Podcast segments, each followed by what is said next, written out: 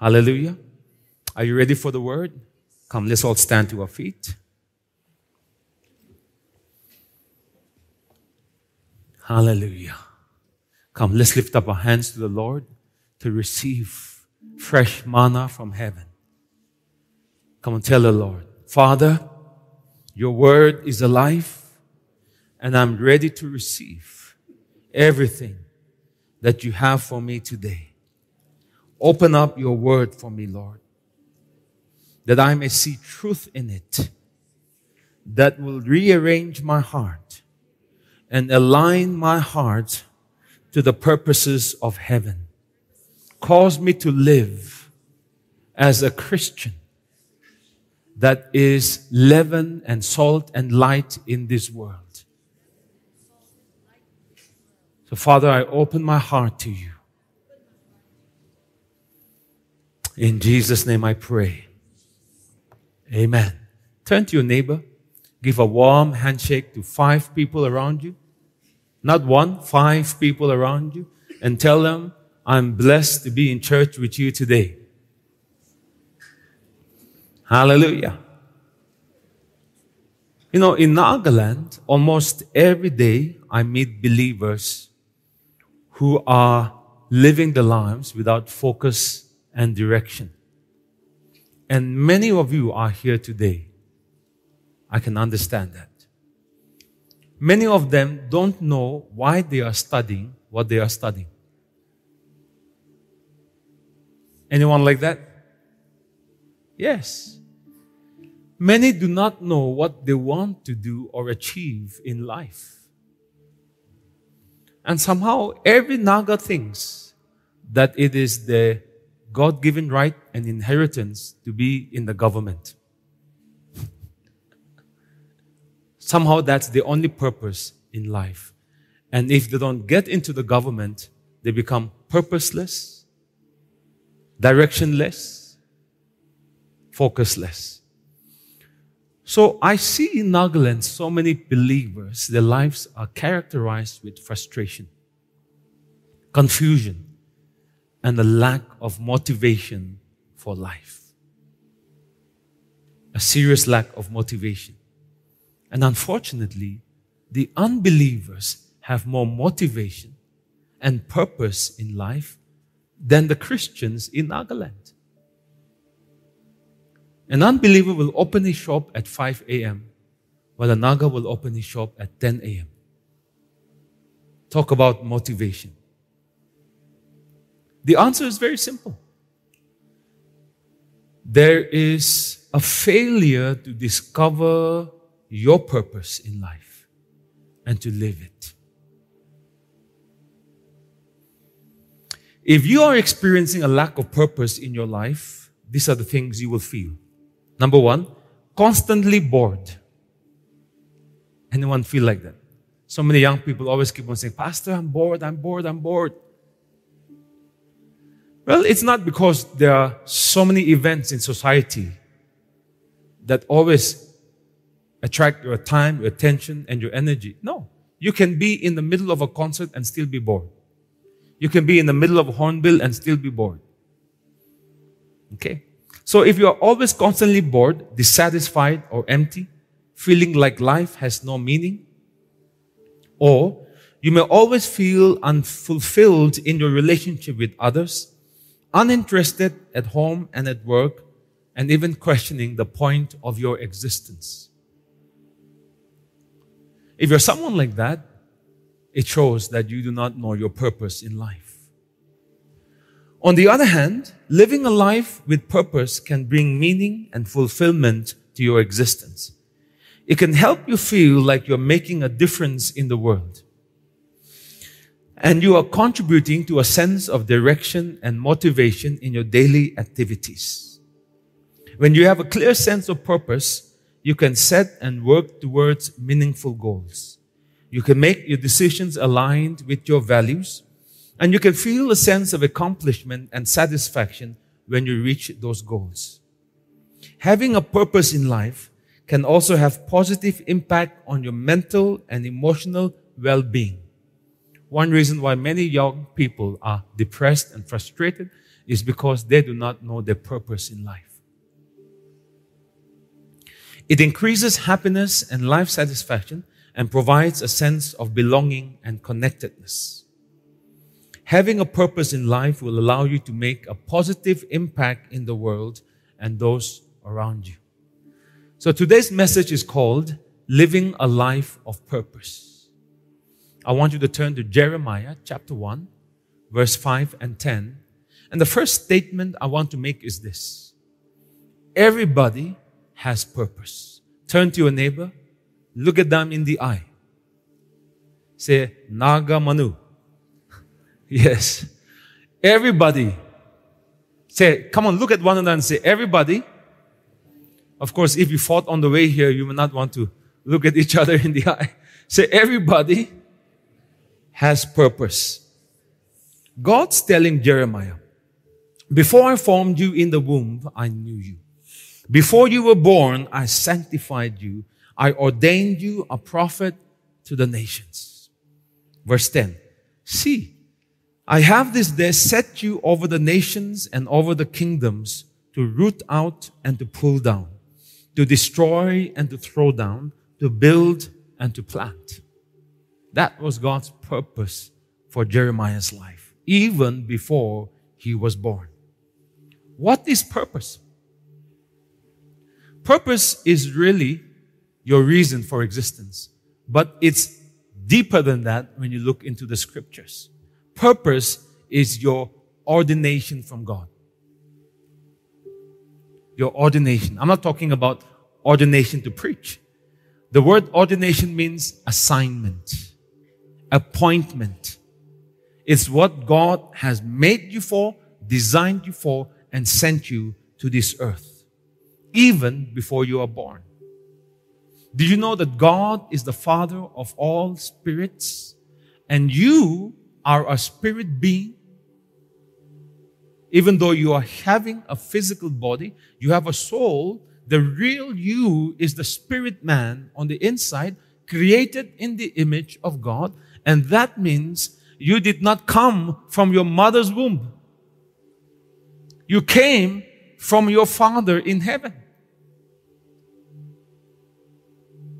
Your mother's womb was rented and borrowed to give you a human body and release you into this earth so that you can have a meaningful existence in this temporal life, so that your life here on the earth has impact for eternity. Can you say amen? Hallelujah. So your purpose is your appointment and assignment from God, and every believer is born again with purpose. Can you say amen? How many of you are born again? It means you have purpose. You see, God is not only the creator of life. God is not only the creator of mankind. God is also the creator and giver of purpose. And if you as a Christian feel like you have no purpose in life, it means that you have to develop a relationship with God beyond church. You have to be introduced to God, who is not only your Savior, but also your purpose giver.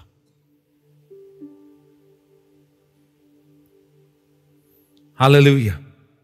See, when Paul met Jesus on the road to Damascus, he did not only meet the healer, the Savior, but he also met the purpose giver.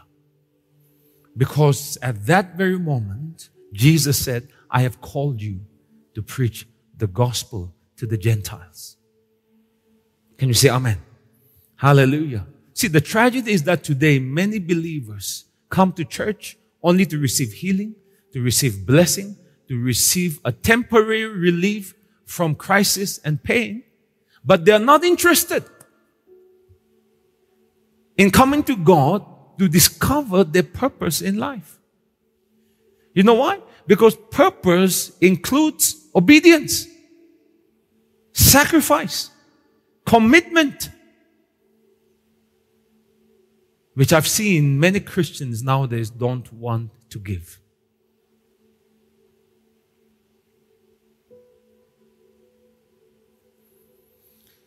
So that's a tragedy. Many rarely seek Jesus for purpose. And that's why we end up singing songs like, I have decided to follow my candidate.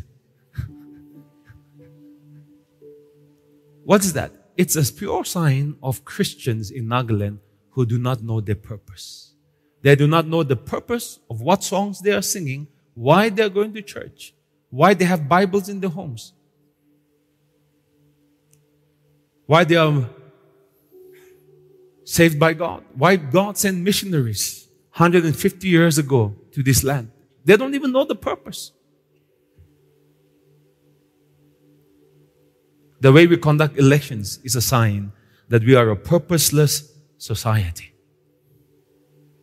Anyone with money, promises,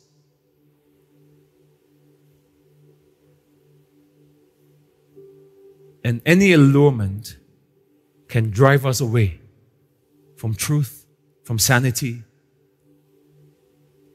and from what God has designed us for as a people. Psalm one thirty-nine verse sixteen.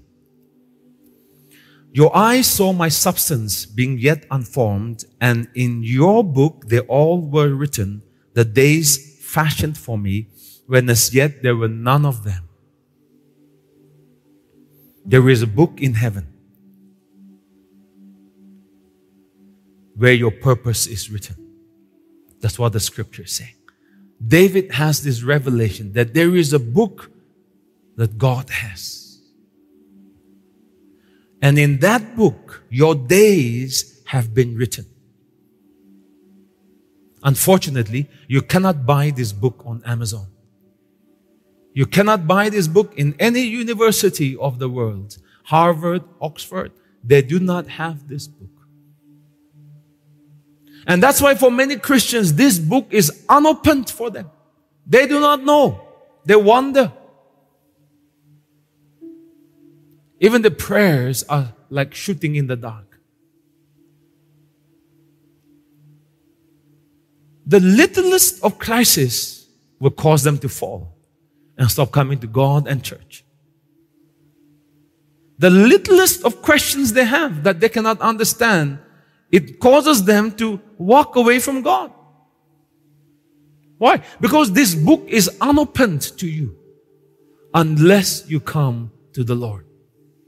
And only God can open this book to you. Look at Romans eight, verse twenty-eight. And we know that all things work together for good to those who love God, to those who are the called according to His purpose.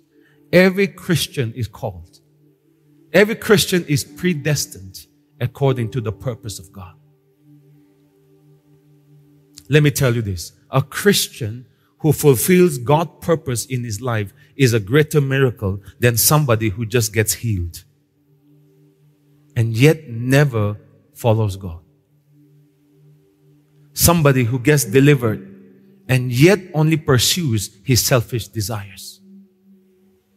Somebody who asks God for a job and God blesses them and they use their job for their own selfish means.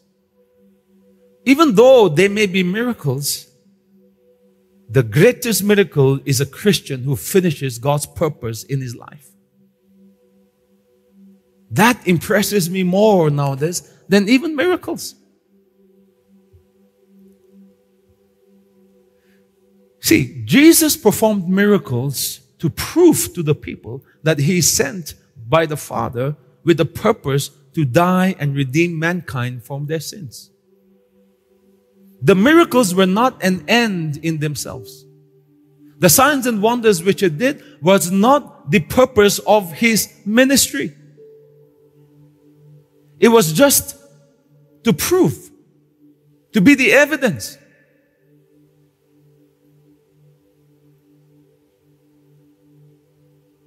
In your life, as you follow God's purpose, there will be times where there will be miracles God will do for you, favor that you will experience, tremendous blessings that come. And yet, at the same time, going through pain and crisis, through which God gives the strength to overcome and triumph.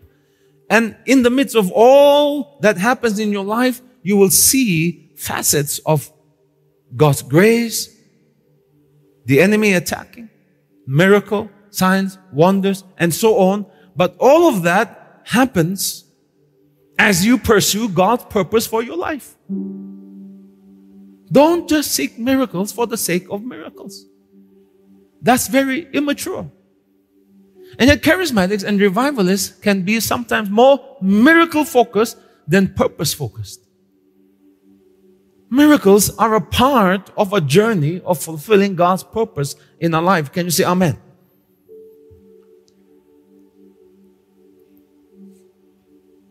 As a church this year, we're believing to go higher, a year of exceeding glory. So, come prepared to worship longer. Stay longer. Go deeper. If you just want a cute little Sunday service, then many times you will feel uncomfortable in this place. Because the things that the enemy has planned for the church, the things that Satan has planned for your life, you cannot overcome them with a cute Sunday service full of special numbers.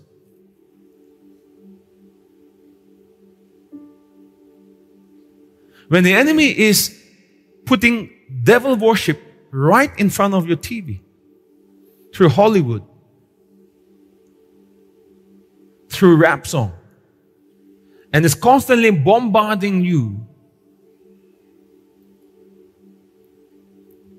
with his lies, his deception, and his darkness.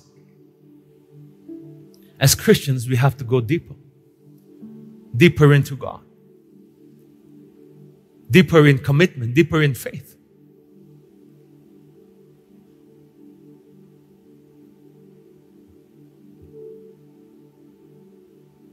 Hallelujah. What does it mean to live a life of purpose? Turn to John chapter one.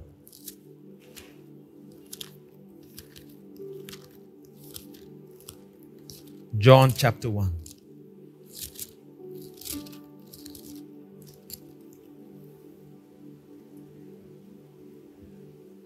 These are times when you have to be spending most of your time on your knees. The things that are coming upon the world, I tell you, you do not know.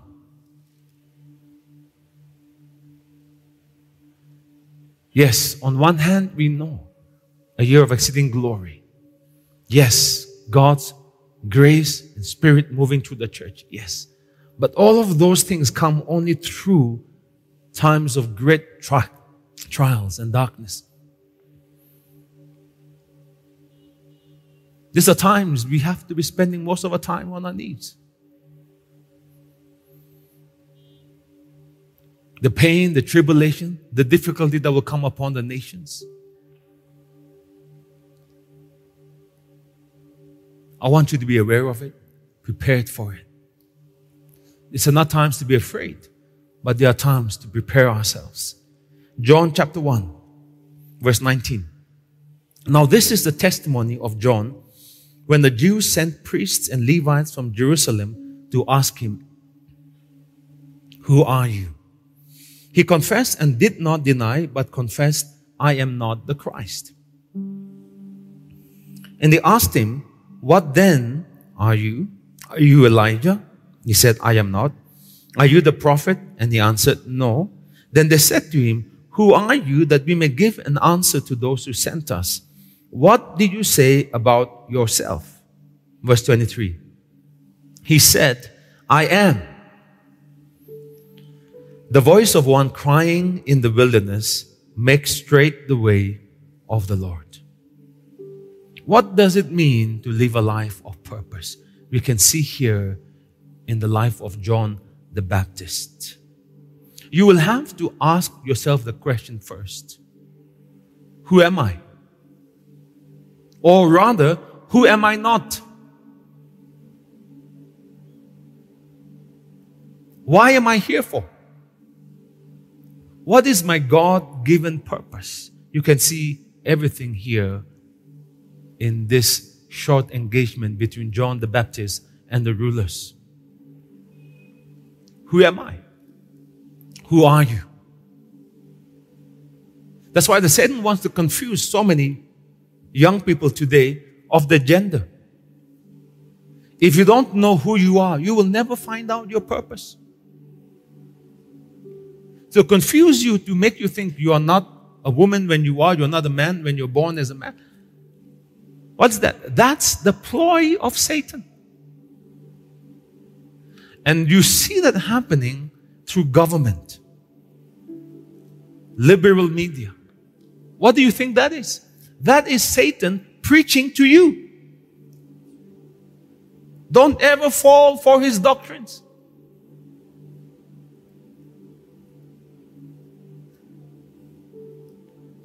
See, purpose begins with identity. Write it down. Purpose begins with identity. John the Baptist knew who he was not. And because he knew who he was not, he was not confused. He was not insecure. He knew exactly why he was sent. Are you the Christ? I am not. Are you Elijah? I am not.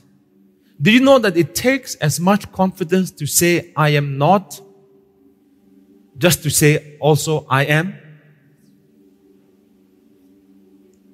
Amen. I'm not Korean. I'm Naga. And as a Naga, I have a purpose on this earth. And I don't want to be anything else except what God made me to be. Amen. You need to know who you are not.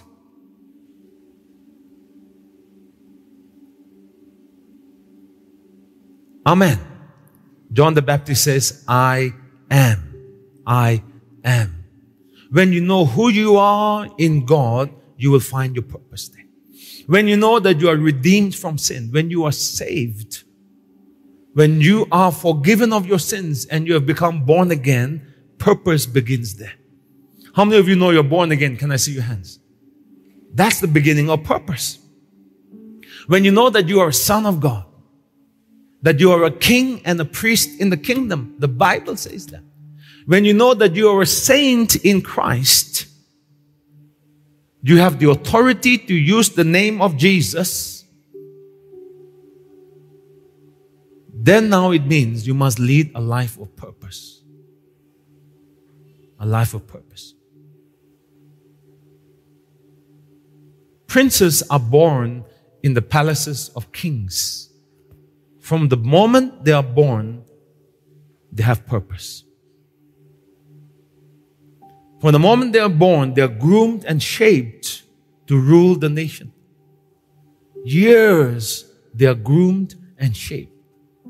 Every step that they take is taught. Every word they speak is taught. Every dress they wear is taught.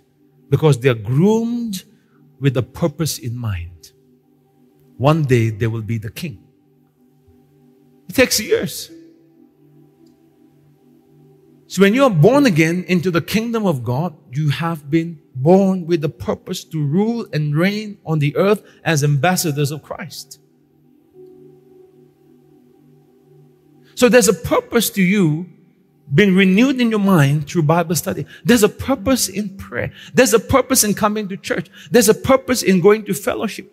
There's a purpose in coming to Amplify today at one p.m. How many singles are here? Can I see your hands? Come on, come on, don't hide, don't hide your faces. I want to see you there. I'm looking at you. Come, lift up your hands. There's a purpose in coming to the Amplify. See, there's a purpose. Because every single thing that God will put into you, teach you, shape you, is so that you represent Christ here on the earth. Amen. Your purpose goes beyond becoming a member of a church. Calling yourself a Christian. That's not even in the Bible. Your purpose in life is not to be a Christian. Please throw that out of your mind from today. Your purpose in life is to be an ambassador of Christ, to rule and reign on the earth representing Christ. Can you say amen? Hallelujah. Number two, write it down. Purpose will make you unshakable. I'm talking about what it means to live a life of purpose. Purpose will make you unshakable. John the Baptist had no confusion in his heart and his mind. He was not intimidated by the threats of the rulers when they said, "Who are you?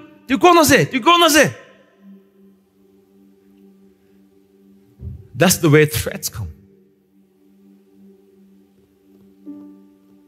John the Baptist was not afraid. He was not intimidated. Why? Because he knew exactly who he was,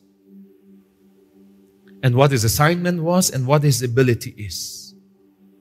When you know your purpose in life, it will make you unshakable. And people come and say, "Hey, tu kono de tu E S N hoy, tu minister hoy." So what? They have a different purpose. I have a different purpose. It makes me no lesser than them. When you know your purpose, you will sit in the midst of ministers without having inferiority complex.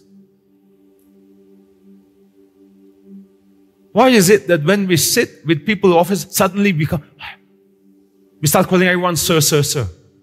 They are sir in the office, but they're not sir in the wedding. I'm telling you the truth. Learn how to address people properly. Because in Nagaland, we are so purposeless. We give undue honor when it is not necessary. When you're meeting officers here in this church, they are not sir. Don't call them sir. Call them brother. I'm telling you the truth. They are sir only in the office.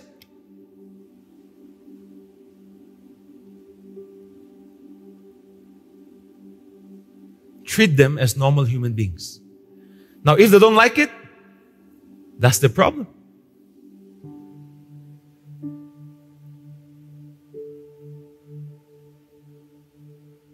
Amen. When they are in the office, honor them and respect them.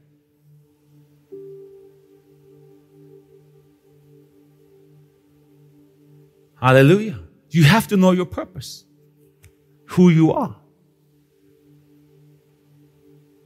You have to know who they are also. Somebody who has more wealth than you does not make you lesser than them. But why do we feel inferior? Why do we feel like we are smaller compared to them? It's because you don't know your purpose.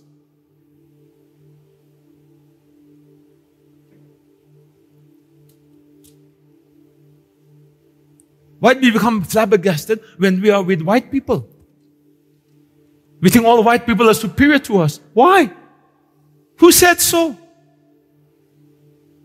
Come on, Nagas. Know your purpose.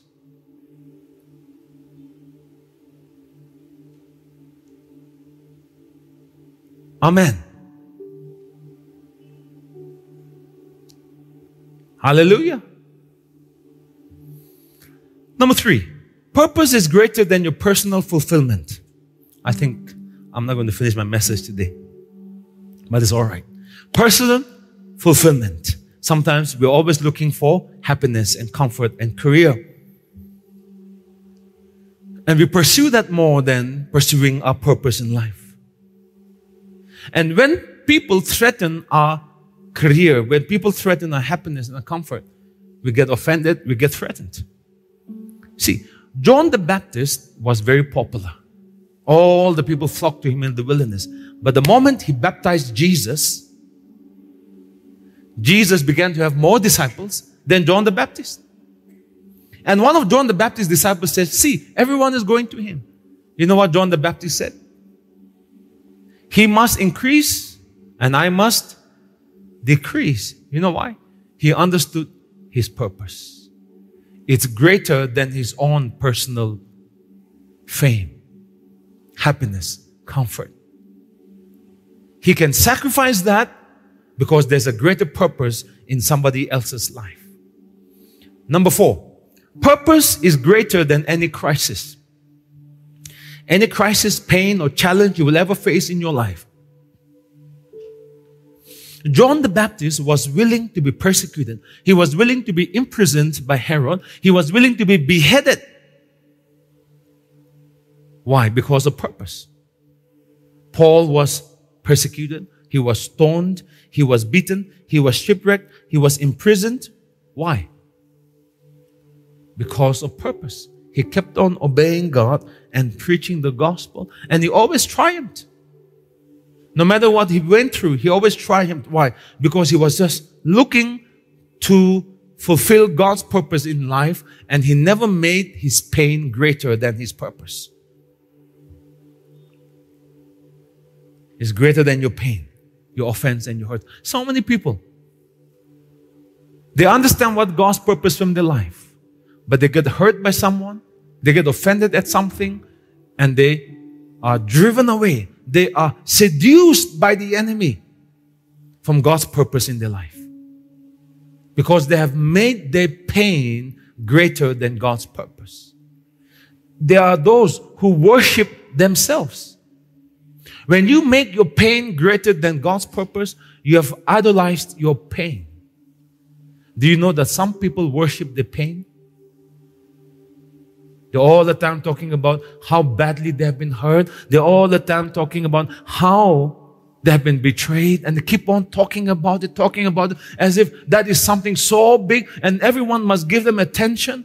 And they can't let go. They can't forgive. They want attention because of the betrayal they have gone through. You are worshiping your pain as an idol.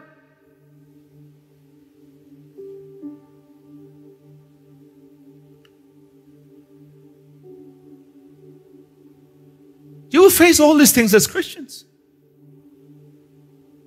Overcome, forgive, let go. Keep walking with God. Amen. The next point. Purpose is not just limited to you for your benefit and blessing. It's not just for your personal life. It goes far beyond that. It is about becoming the person God designed you to be. In Ephesians two verse ten, the Bible says we are God's workmanship, created in Christ Jesus for good works.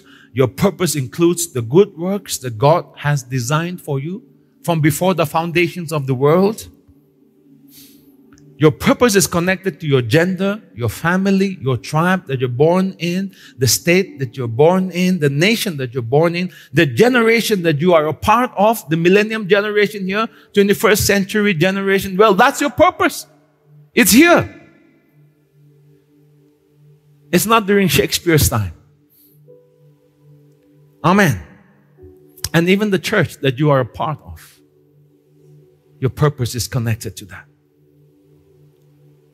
See, I always see our church as part of God's purpose for Nagaland. God's purpose for the gospel to God from Nagaland to the nations. So I don't see ourselves only, oh, we're doing better than other churches. We're doing more. I don't see myself that way. I see myself as part of God's call for the Nagas. And we are contributing to that call. We are part of a bigger picture than just Faith Harvest Church. Amen. So when we do our media, and soon we'll be on T V, I always share the vision as, Why, why do you want to go on media? Why do you want to do all these websites? Why do you want to do it more? Because there's a call on Nagaland to take the gospel to the nation. It's not about me. It's not about my name. It's not about Shan Kikon. No, it's nothing about that. The gospel must go from here to the nations. But the gospel cannot go from a faceless face, a nameless face. Right? There is a face of a messenger. It's not about fame. It's not about greater glory. No, it's nothing to do with that. It's about the gospel going from here to the nations.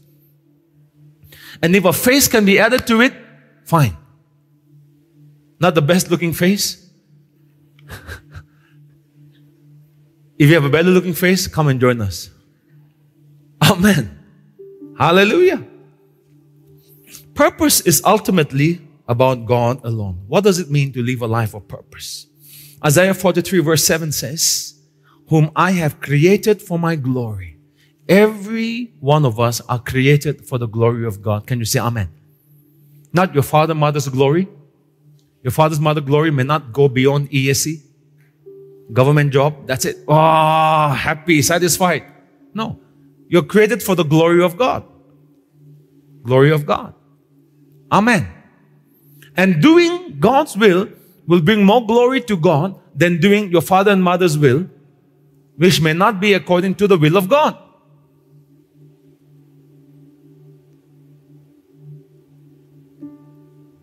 Amen. Sometimes I see young people and I can gauge their capacity. That's a gift God has given to me as an apostolic leader. I can gauge the capacity, the gift that people carry. I'm not saying it's one hundred percent all the time, but I have a sensing.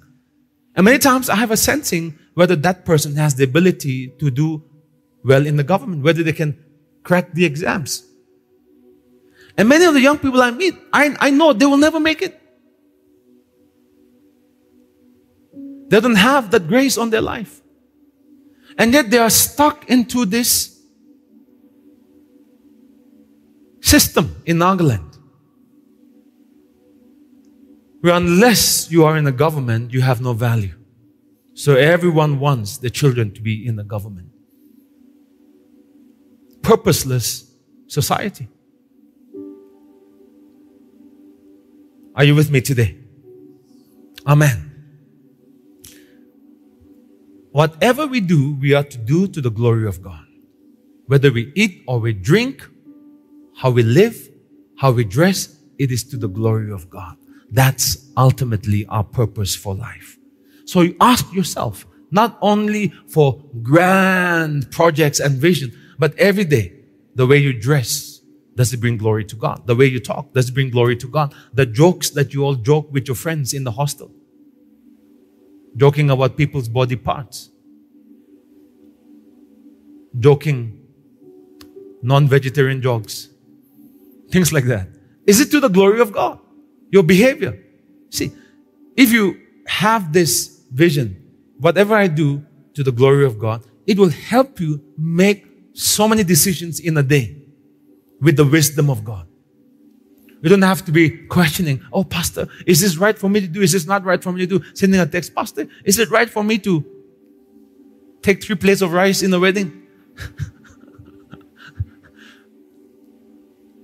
See, just live with this mindset. Whatever I do, I have to bring glory to the Lord. Can you say amen? See, if God created us, and it is in relationship with Him that we discover our purpose. You know what it means? It means that you cannot even begin walking in your purpose, knowing God's purpose, if you don't see God. All right? So the third person, the third point I'm going to make, I mean, the third statement I'm making, the first was, um, everybody has purpose. The second is, what does it mean to live a life of purpose? And I gave you six points there. And the third is this. The key to living a life of purpose is intimacy with the Holy Spirit. Turn to First Corinthians chapter two. The key. This is critical. This is vital. To living a life of purpose is intimacy with the Holy Spirit. After a moment, we're going to start praying. And the prayer part is very important at the end of every message. Because when you engage with the Word, act on the Word and begin to pray, that can even be the time when God will unlock certain aspects of His book for your life. Okay? First Corinthians chapter two, verse seven. But we speak the wisdom of God in a mystery. Many times you will find the wisdom of God is hidden, like in a mystery. Jesus spoke in parables. Why? So that the things of the kingdom of God will be hidden from those who are prideful and arrogant and be revealed to those who have hearts of children. So the parables were spoken not to expose the truth, but to hide the truth so that those who are humble would receive. That's the way God operates. God wants to give His truths because truth is powerful. Truth will propel you into a different living. So the wisdom of God is hidden in a mystery. Mystery. Sometimes even you read verses in the Bible, and even though they may be plain as in English, yet it is not yet revealed to you. You don't understand what it means. We speak the wisdom of God in the mystery, the hidden wisdom.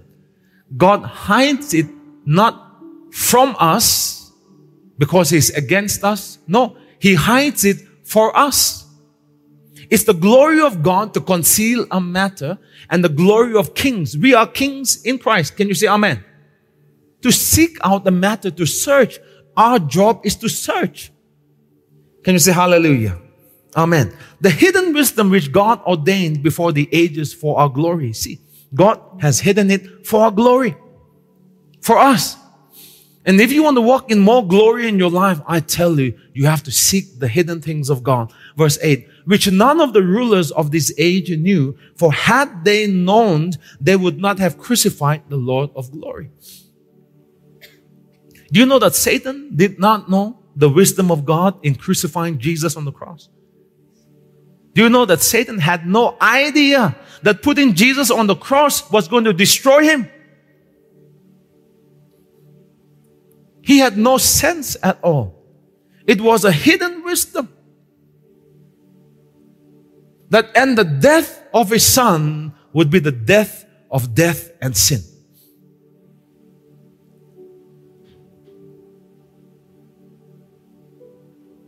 The wisdom of God is often hidden in what seems foolishness to the world.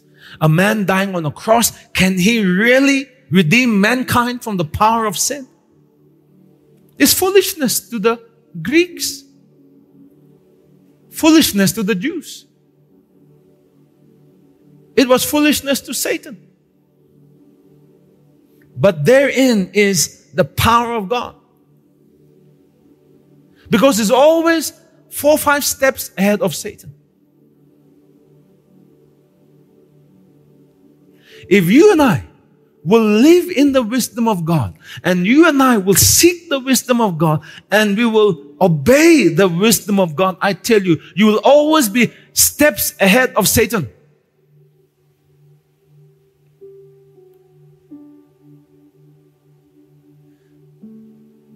You cannot overcome Satan with your brilliance, with your beauty, with your money. In these last days, our only weapon is the wisdom of God. It comes through the Spirit of God. Can you say amen?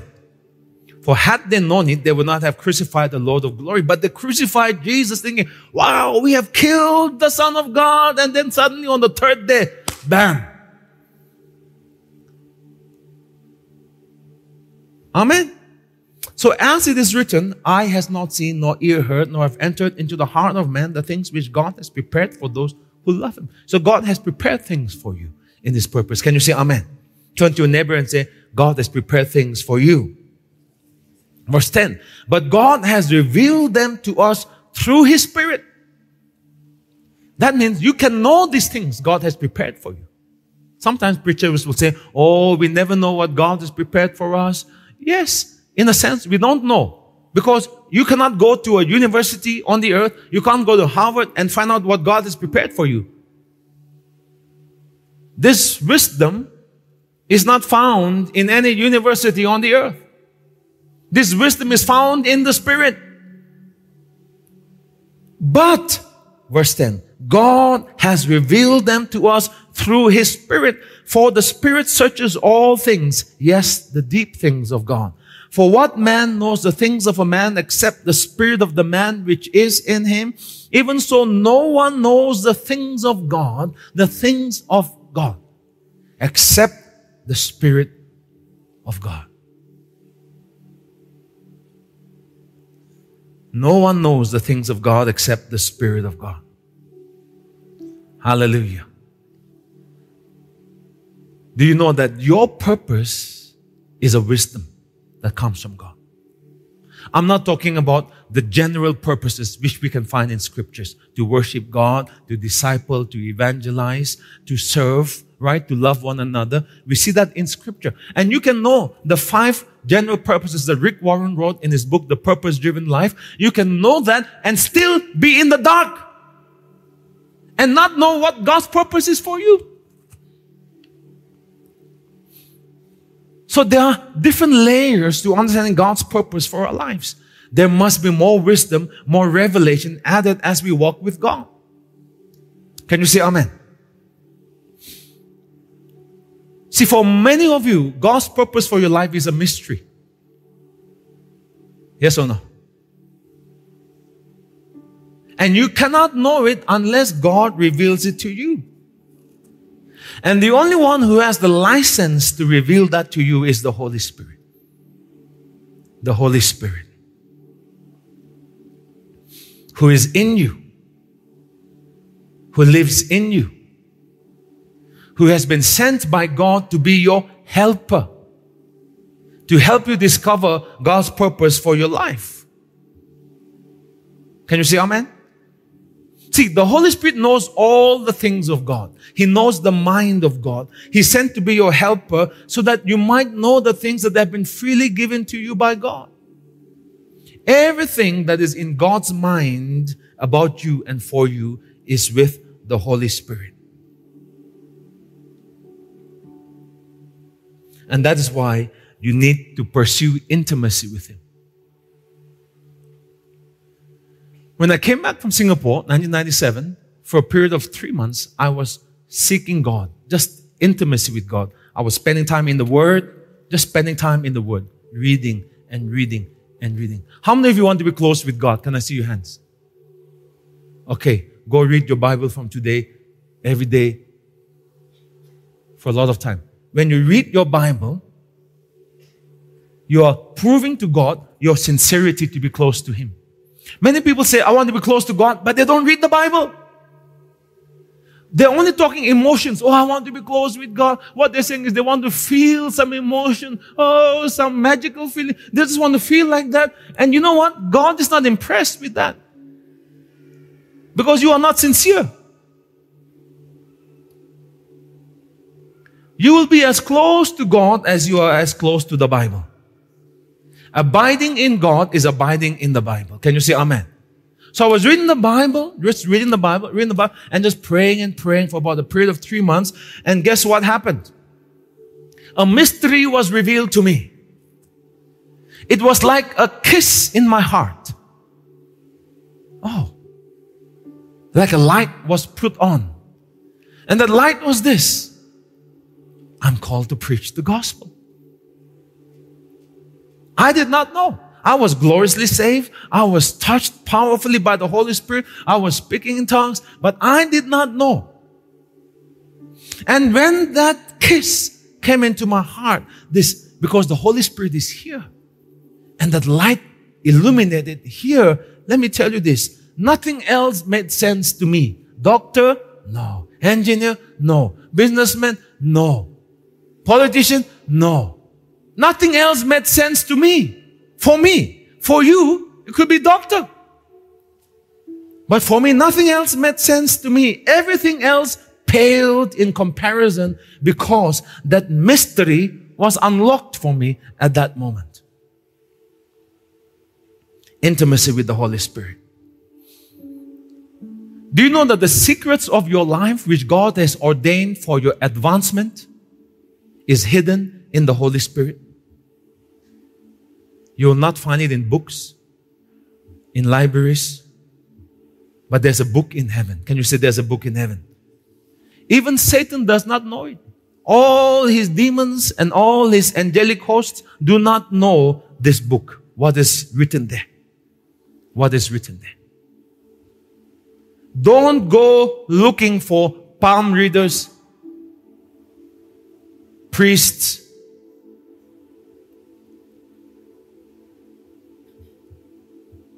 I've met some palm readers and priests who told me where I was born, They told me how many brothers I had. They told me about the school I studied in. And for a moment I was, wow, amazed. How did they know such things? But let me tell you this. Those things are not things of God. Those are things of the earth. And even unbelievers, people of other faith, yielding to evil spirits, can have those information and can impress the Naga so much that we do not know the difference between a prophet and a soothsayer. We do not know the difference between a prophet and a witchcraft practitioner. A witchcraft practitioner will be able to tell you about the natural things of your life, but they can never tell you what is hidden in God's book for your life. Don't get fooled by people who seem to have some supernatural gift, interpreting horoscopes for you, psychics.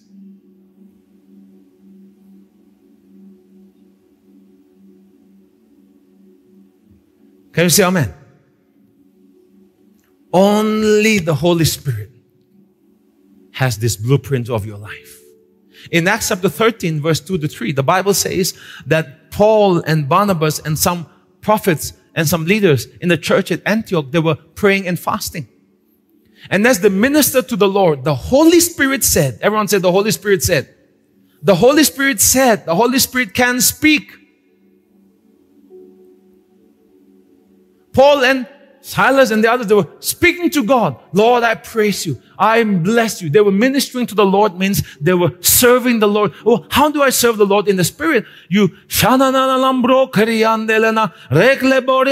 you are ministering to God. When you say, Lord, I bless you. Lord, I worship you. Lord, I exalt you. That's ministering to God.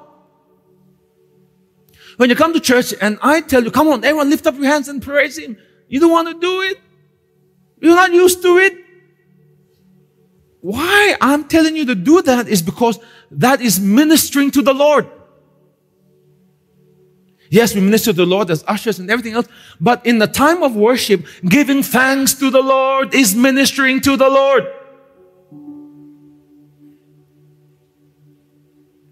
So what were they doing? They were talking to God. Lord, you are great, you are wonderful, you are awesome. Come on, everyone, lift up your hands for a minute, everyone.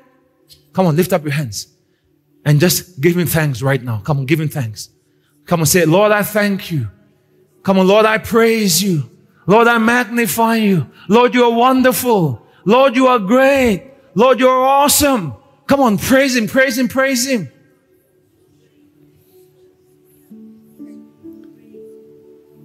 That is ministering to the Lord. Hallelujah. And the Holy Spirit said, separate unto me Paul and Barnabas for the work to which I have called them. Ah, wait a minute. When Paul fell on the road to Damascus, there was another prophet, Ananias, that came and told him, you're called to be an apostle to the Gentiles.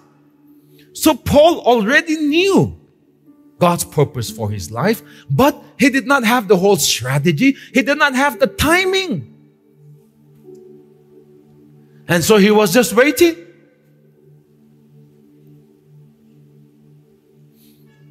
So as they pursued intimacy with God, do you know that sometimes that's the only thing you can do? You cannot hurry the process. You cannot make God do what you want Him to do.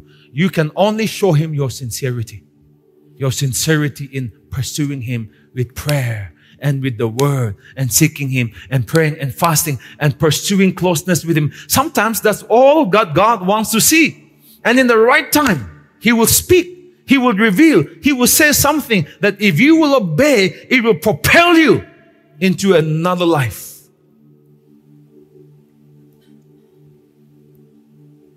Hallelujah. Can you say amen? Hallelujah. What was formerly a mystery to Paul was now revealed in the presence of the Holy Spirit. What was in the mind of God for Paul was revealed by the Holy Spirit when they were pursuing intimacy. What was hidden and closed in the book of God for Paul was suddenly opened in the time of intimacy. And when that book was opened, I tell you, it released a grace into Paul's life. It released a power into Paul's life that caused him to be a different person, living a different life from that moment onwards. He never went back to his former life. You know why? Because that book is filled with God's power for you. The wisdom is filled with God's power for your life. Your business, the breakthrough you're looking for, is in the book of God for your life.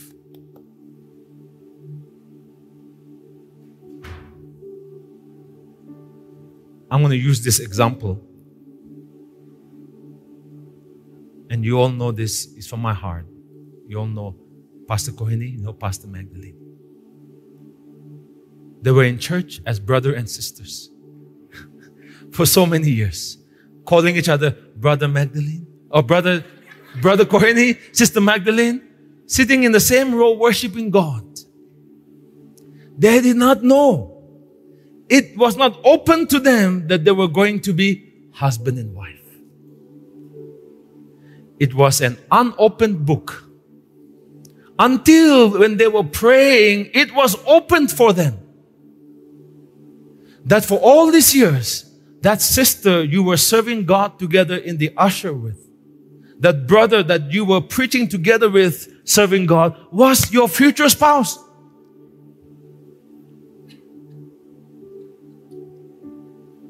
But the moment it is opened and that revelation comes, bang, it propels your life to a different level. Your business needs that. Your marriage needs that.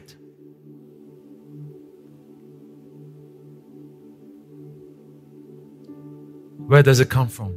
From the Holy Spirit. From the Holy Spirit. It's not just doing religious things. It's not just about trying very hard. You need that key that opens up God's purpose from the Holy Spirit. Hallelujah. See, with all your wisdom and intelligence, you do not have access to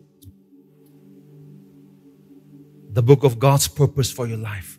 No one knows the things of God except the Spirit of God.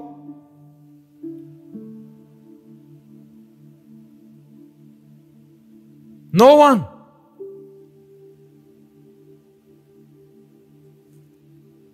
And you have to depend on Him every way. Moses knew that he was called to be a deliverer of Israel, but he tried to do it in his own arrogance and pride, and he fell. He ran away, and being in the wilderness for forty years humbled him till the time came from God. He knew God's will. He did not know God's timing.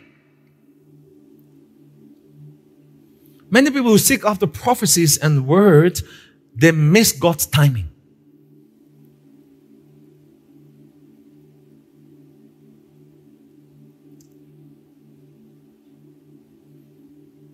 Timing of God. There's a strategy of God. That means you have to keep on dependent on the Holy Spirit every day of your life. When God told me I'm called to be in the in the ministry, my immediate thought was, okay, I'm going to go to this Bible school. The person suggested this Bible school, this Bible school. So what is the strategy? Not only the purpose, but there is a strategy. So I sought God. And the strategy was to go to Rema, which the majority of theologians looked down upon, criticized, and condemned. But that was God's strategy for my life. In what seemed like foolishness to the Christian world, to go to a Bible school without any accreditation, without any degrees, yet that was God's wisdom for my life. And I tell you, God's wisdom for your life is always greater than man's wisdom. And Satan cannot stop you if you walk in God's wisdom. You walk in man's wisdom, he can derail you from God's purpose. Man's wisdom has no power against Satan, but Satan has nothing against God's wisdom. So today, the things that God is doing through my life, not for my pride, is greater. Now, the things God is doing through doctorates, double doctorates, M T Hs, it's the wisdom of God. See, it was revealed by the Holy Spirit. When I was seeking intimacy, when I was in Bible school, all my friends were talking about ministry, joining that ministry, and I sought God and I sought the Holy Spirit. What is the key? And I pursued intimacy.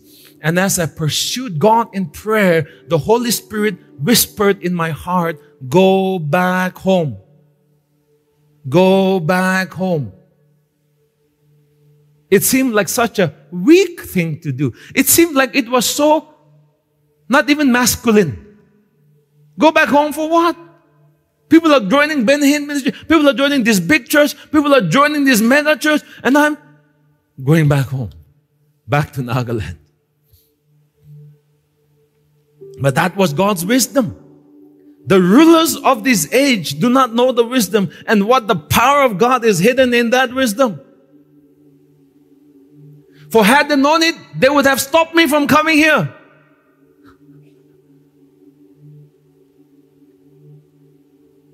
Many of my friends are still in Tulsa, not doing anything. But the wisdom of God to go back home to a place where there is no ministry as such, and to build this. See, you need the Holy Spirit. Beyond the five eternal purposes, worship, discipleship, preaching the gospel and all that, that's just surface level. To go deeper, you have to have intimacy with the Holy Spirit, because He will show you the strategy, the steps, what you need to be doing in this time and season in your life, the decisions, what you need to be reading. He will show you. And when you obey that, I tell you, it will open door after door after door for you to fulfill your destiny in life. Intimacy. And the way that you pursue intimacy with the Holy Spirit is very simple. Begin to talk to Him as to a person. Do you know that God is a person? That means you can talk to Him.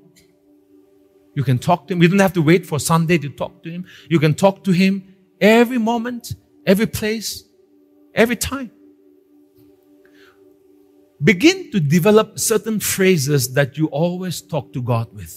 One phrase that I always use is this: thank you, Holy Spirit. Almost every five minutes, I'm always saying that. Thank you, Holy Spirit. From my heart, thank you, Holy Spirit. I'm just talking to Him. Thank you, Jesus.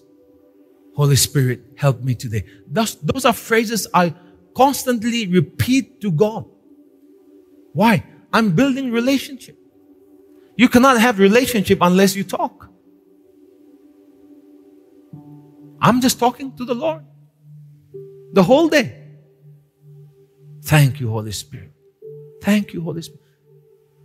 And talk in English or your own language. Don't talk all the time in tongues. Thank you, Holy Spirit. Thank you, Holy Spirit. What's happening? Intimacy is being built. See, every time you say, thank you, Holy Spirit, the Holy Spirit will not reply immediately and say, thank you also. No, He's not, he's not going to say that. God doesn't speak a lot. But when you need it, bang, it will come. He will whisper at the right time. And what He says, it's a lot. Because when He says something, it will even take years to unpack it. The impact of that will be for years. But what you are doing when you're constantly saying, thank you, Holy Spirit, for being in me. Thank you, Holy Spirit, you're always in me. You are showing your sincerity to God. Your sincerity to pursue a relationship. That's where it begins. That's the very basic place. Keep on doing that and keep on doing that. And I tell you, you will begin to sense at times certain songs put in your heart. Certain verses come to your heart. That's the Holy Spirit whispering. Pay attention to that. Sing those songs. Quote those scriptures. And as you keep on doing it, I tell you, the conversations will come. But it is in the intimacy with the Holy Spirit. Why? Because no one knows the things of God except the Spirit of God. These things are revealed to us by the Spirit of God. And when I say the by the Spirit of God, sometimes God can use His people to prophesy these things. But even though prophecies may come, yet you have a responsibility to go back in the place of prayer and seek the Holy Spirit about it. If you seek men and women of God to prophesy over you and you don't seek the Holy Spirit in prayer, it's a very dangerous thing. I've seen so many ministers, not even believers, ministers get shipwrecked in their life because they did not know how to interpret a prophecy they received, a dream they received.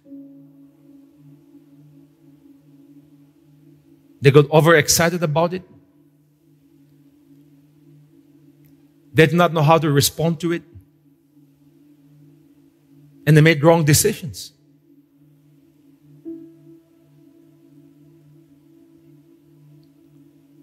The Holy Spirit has the key. Hallelujah. Talk to Him. Come, let's all stand to our feet. If you have been blessed through this podcast, we invite you to partner with us in sharing the gospel of Jesus Christ from Nagaland to the nations. We make all our series available for free, but it does cost us time, effort, and money to do it. So the support of people such as you will enable us to reach more people in more regions. Remember, when you give, the Word of God says in Second Corinthians nine eight that God is able to make all grace abound towards you, that you, always having all sufficiency, all things, may have an abundance of every good work. If you would like to support our media ministry on a monthly basis or through a one-time gift, kindly write to us at faith harvest nagaland at gmail dot com and visit our website w w w dot faith harvest dot in, and you can go to the giving section. You can also give through this U P I I D seven zero zero five six eight four five three three at Paytm. God bless you and thank you so much for your generosity.